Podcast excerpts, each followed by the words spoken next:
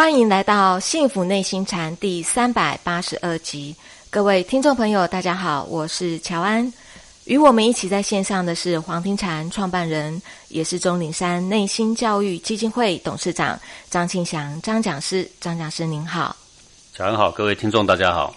啊，今天要来进行的是张讲师的解惑时间哦。解什么惑呢？就是来为我们解啊，我们宋朝的一位学者朱熹，他曾经讲的一句话叫做“存天理，灭人欲”的这个思想哦。因为呃，朱熹最为人们熟知的就是讲这个灭人欲，存天理。但是这个观点呢，也一直被人们广泛的批判。比如说，在这个呃清代的一个学者戴震，就是批判了这个朱熹的这个观点哦。戴震晚年呢，他在有一个著作，就是《孟子自义书证》里面，他也提到了这个以礼杀人的这个观点。那当然之后呢，也有人在为朱熹的这个思想来做平反哦，等等，这个中间的误会，想要请讲师能不能借由今天的这个节目来告诉我们，呃，真正的纯天理，这个天理是什么？什么是人欲？是不是也请讲师来为我们解惑呢？嗯，好的。呃，总结朱熹的这个学说啊，呃，其实朱熹是个儒者，儒者没有自己的学说啦，都是孔子的学说。都是孔子的学说。孔子的学说呢，其实他述而不作，他其实是承袭着尧舜禹汤而下来的，把先生先贤的加以发挥嘛。哦，所以叫做述而不作嘛。他只是描述，他在补充，他其实是没有创作。是。那这个孔子可以说是极其大成，然后呢？朱熹呢，再来总结孔子呢，就是把它总结在“存天理，灭人欲”字眼上面。好，那孔子是没有这么说了啊。不过孔子的学说这么巨大，我们要怎么样简单的说孔子到底在说什么？那就是“存天理，灭人欲”，就以这个简单的话。那么碰到这个戴震这个人呢，戴震这个人他就说朱熹这样是不对的。什么“存天理，灭人欲”？如果把这个人欲给灭了呢，那人类都要灭掉了。好。他说：“为什么呢？”他说：“饮食男女啊，是这个人之大欲存焉嘛，对不对？哦，这个儒家都是这么说的嘛，孔子也这么说的嘛。饮食男女嘛，是饮食是什么呢？就是吃饭是不是个欲望？是吃饭是个欲望啊。那你要灭人欲，把这个吃饭都给灭了，那人不饿死了吗？那不是以理杀人吗？你说存天理，灭人欲，存着天理，天理是存了，人也灭亡了嘛？不是以理杀人了吗？再来讲男女，男女是不是个夫妻之伦呐？”啊男女的性欲算不算欲望？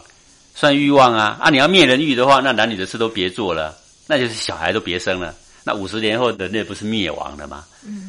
所以说啊，他批评朱熹，就是说朱熹的学说啊，就是以礼杀人呐。他就说这是不正确的啦。啊，这个戴震的想法完全不了解朱熹到底在想什么啦。他只是就这个字里行间呐。想要批评一下大儒来出出名嘛？我我想看法是这样，因为朱熹的原意绝对不是叫你不要吃饭，不要传宗接代吧？是，我想连小孩子应该也要有这个信心吧？聪明如朱夫子的人，他会笨到去提倡一个叫你别吃饭跟别传宗接代吗？嗯，啊，就朱子本身有没有吃饭呢？也有啊，啊，朱子本身就有吃饭的人，那你怎么把他的灭人欲讲成说他叫我们都不要吃饭，跟不要传宗接代呢？所以现在也有这种很光怪陆离的现象，很多的学者就是很喜欢把一些本来应该好好去解释他的啊，把它推到很极端，然后呢把它推翻，然后再来树立一个自己的观点。我想这个是不正确。我认为戴震就是这样的人而已啦。是啊，是，我不认为他真的误会了朱熹什么啦。是为什么呢？因为你简单的想嘛，朱熹有没有吃饭嘛？有啊，有。所以戴震他是为了反对而反对的意思。我想就是很多人其实是不先打击一下有名的人，你很难树立自己啦啊。是我的看法是这样。是后来的这些很多学者呢，当然很多人就开始误会朱熹了嘛。大家都觉得说，刚好清朝的时候不是国势积弱嘛，对不对？然后呢，中华文化就被大家所抛弃了嘛。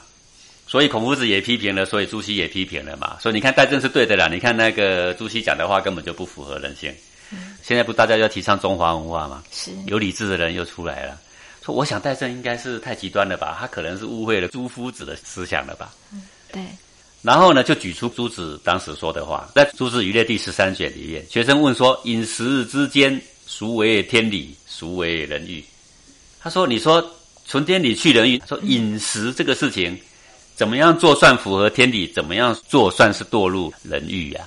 然后呢，朱熹就说啊，说饮食者天理也呀，要求美味人欲也呀。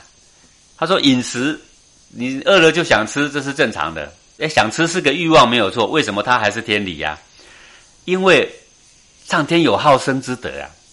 你吃是为了要保存你的生命，合不合天理呀？天理，合天理。朱熹接着说：“要求美味，人欲也。”好，他说：“你吃呢？你不吃健康的，你专挑那个喜欢吃的味道，这个就叫做人欲呀！哈，这个情况就好像什么呢？好像我们现在的小孩子哦，你明明知道汉堡不好，你明明知道呢，这个对心脏血管都不好，你明明知道里面那一块肉呢是拼装的肉，是加了很多的化学物质，嗯，对不对？对。你明明知道说喝可乐不好，这个可乐对肠胃呢妨碍也很大，可是呢好不好吃？好吃啊！你就天天吃。现在的人不管他健不健康，买的零食啊，吃的比这个正餐还要多，对不对？嗯。你只是要求美味，却忘了它养不养生，这个呢就叫做人欲也呀。好，这个朱子讲的合不合理？蛮合理的啊，就是我吃我要吃健康啊，那你吃山珍海味只想要了美味，那这个就属于欲望了。当然，现在有人就会说，那要求美味算人欲有哈？那我是不是以后吃东西都不能要求美味啊？我说不是，要求美味也可以是天理，要求美味也可以是天理。为什么？你要记得什么叫天理？嗯，让你的身心性命都更好，符合上天的好生之德，就是天理。让别人的身心性命也更好。符合上天的好生之德，让人更幸福、更安乐、更安宁，都叫做天理。嗯，那吃东西找一点美味，让自己更愉悦，这有什么不是天理呀？这当然是天理。但是哪里不是天理呢？就是只为了一点美味而损伤到你的身心性命的健康。我们就说这个要求美味呢是人欲。是，如果呢我们可以把东西做的又美味。又好吃，吃起来又健康，然后你也不会过度贪求，你会吃到刚刚好，七分饱、八分饱够了。你不要吃到十分饱、十二分饱。你看，虽然美味，你吃到十分饱，是不是又造成负担了？是，那就是人欲哦。美味也可以是天理，也可以是人欲。简单的饮食可以是天理，也可以是人欲。其界限是怎么分呢？就是养不养生了。养不养生？我说养生的生是包含身心性命，越来越好就叫做养生，越来越差，哎，就叫做人欲。好，那另外呢，他也提到有一段说饮食天理也，山珍海味人欲也。好，这个是在另外的文章里面提到了。好，他说饮食呢是天理，正常的吃喝都算天理，要求山珍海味，要求那个别人吃不到的，不一定好吃，这不是美味的问题哦。就是我专挑别人吃不到、别人吃不起的，我就要吃这个，啊，然后呢去搜罗山珍海味啊，那这个呢就是人欲，这样说呢也对，好，这样说对了，对，这样说也对呀。那么说夫妻天理也，三妻四妾人欲也，啊，说正常的夫妻之伦是天理呀，不然你怎么传宗接代？但是呢，你却三妻四妾呢，这个呢就叫做人欲。那可见朱熹所谓的人欲的人，指的是私欲啊，是啊，满足个人的欲望而无所节制的时候呢，就叫做人欲啦。不过这个话呢，我们要把它再补充一下，我想各位才不会误会朱熹的意思了。就是你说夫妻正伦都是天理也，那就是说夫妻两个人床上的事都是天理，对不对？是这么说。好像是对的，因为我们两个有结婚，那我们两个有证书啊，我们是合法的啊。好，现在用法律上来说是这样啊。好，但是如果过度呢？嗯，有损伤。过度就伤身了嘛。对，对不对？好，现在也有很多人提倡说夫妻正常的生活其实是对健康有益，这样也对了哈。起码对传宗接代肯定是有好处嘛。大家如果都不生了，民族不就灭亡了吗？是。所以说，大家如果都不生，五十年后地球的人也都没了。不是只有中华民族灭亡啊，你任何民族都灭亡了。是，所以不生肯定是不对的，不符合上天传宗接代好生之德嘛。是，但是你过度呢，你就伤身了啊。是，损到我们的肾脏啊，损到我们的五脏六腑的功能啊。嗯，夫妻是天理也，夫妻可不可以是人欲也？也可以。可以。那你说三妻四妾是人欲也？啊，这个各位，我们现在一夫一妻制这个讲是对的啦。但在古代他又不一定对了，为什么？因为古代三妻四妾是很多啊。嗯。然后你说啊，那古代的人封建制度嘛，所以怎样怎样？可能各位不是真正设身处地了解古代了哈。为什么？因为古代啊战争多了，战争一多，男人就少了，这肯定的吧？是。没问题嘛？哈。是。白起坑杀四十万的大军呢？四十万死的是男人还是女人呐？男人都是男人。好，各位，四十万一没有了之后，这个国家少四十万男人，你知道要多多少的这个寡妇吗？还有多少嫁不出去的人吗？所以那样的时代、那样的背景之下，就会鼓励男丁已经越来越少的国家要多生产报效国家。我记得在我小时候还有一句口号叫做“增产报国”了。增产报国什么意思？就是多生小孩。嗯，对不对？对。好，那在这种列强环视、霸权环视，古代很多小国旁边都是大国，对不对？嗯。他要壮大自己，他怎么样？就要多生，多生，然后他们又战争，男人又少，那怎么办？都是三妻四妾了。这个是延续我们国家民族不得已的手段，是在那个时代，在那个时空背景。所以你说那个时代的时空背景下，三妻四妾是人欲吗？也不是啦，在那个情况下。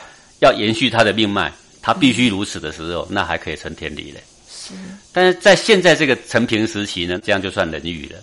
可是过多算人欲，在终结算天理，是以什么为论的嘛？就是说，对他的身心性命的健康是提升的。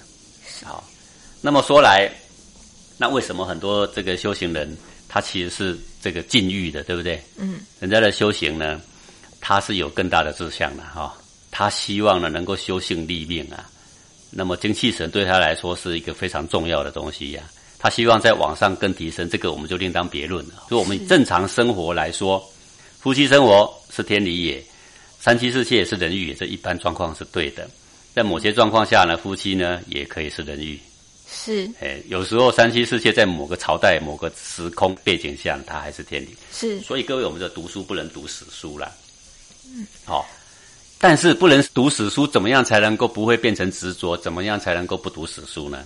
就是圣贤提倡的东西哦，有个主轴呢。对，是什么主轴呢？就是自己跟别人、跟全天下的人的身心性命的健康，让他符合天道好生之德绵延不断的这个状态下，古圣先贤他的提倡。他的著述论述是怎么恢复我们身心性命自然状态下的最佳、最极致、最健康的状态，在我们的心灵是更和谐、更安宁、更快乐、更光明磊落、更公平的这个状态下，古圣先贤所提倡的呢，是以这个为本。只要是所以这样的状态，我们就可以说它就是合乎天理。您刚刚讲对，只要是。让自己跟别人，我们不能说讲自私哦，就是说让我自己身心性命更好，而必须损伤别人，那么这个呢，也不叫做天理哦，嗯，对不对？是，是我好，别人也好，甚至我为了更多的人好，我可以牺牲小我的好，这些在上天的角度，更多人更多人好，就是符合天理的。是，所以我们从这个理论来说，我们杀了一个罪人，救了一百个人，嗯，我们会以杀人犯来处罚这个人吗？不会的，因为这是什么？损失一个可以保全一百个，那是合不合天理呀？合天理，合天理的。是。好，我们又回到大小先后来谈这个事情。所以读书不能读死书啦。我们谈到说世上的事情，什么是对，什么是错，什么是天理，什么是人欲，它也是有一个主轴的。什么主轴啊？身心性命这四个字，能够让身更健康，我们也会说很好；能够让心更健康，我们也说很好。能够让性命更提升，我们也说很好。虽然各位“性命”这两个字各位听不懂了哈，那没关系，身心总听得懂吧？是啊，能够让身心更好，进而能够让修行者的性命能够提升，这些呢都是对的事情，都应该做，都是符合天理。符合天理，对，符合天理的事情去做，即使是你喜欢的，也不能叫人欲。符合天理的，我们就叫做天理。是损伤了天理。损伤别人的好处，损伤更大局面的好处，而只有你一点点的好处，叫做私欲。私欲就是人欲的意思。如果我们这样子来解释，我们就不会误会这个朱老夫子他的良善的用意啦。好，啊，也不会变成一个戴胜这样沽名钓誉的一个俘虏啦。是，才不会让大家造成这个很多误会，然后呢，把我们的古代的那么多美好的文化典籍啊，都弃之如敝屣呀。嗯，把它看成封建的产物，一点都不通人性，对吧？是。好，我想这个你要复兴中华文化，你必须要对自己的文化要开始深入有所了解，掌握住这些古圣先贤他们在说话的主轴，哦，他的立论一定有一个焦点，这样才不会呢，啊。又要提倡文化，又要批判已经做对事情的古人，那我想这个是不正确的啦。对，感谢讲师您的解惑。尤其我们觉得我们读书真的很容易读偏了，也读死了，读到极端去了。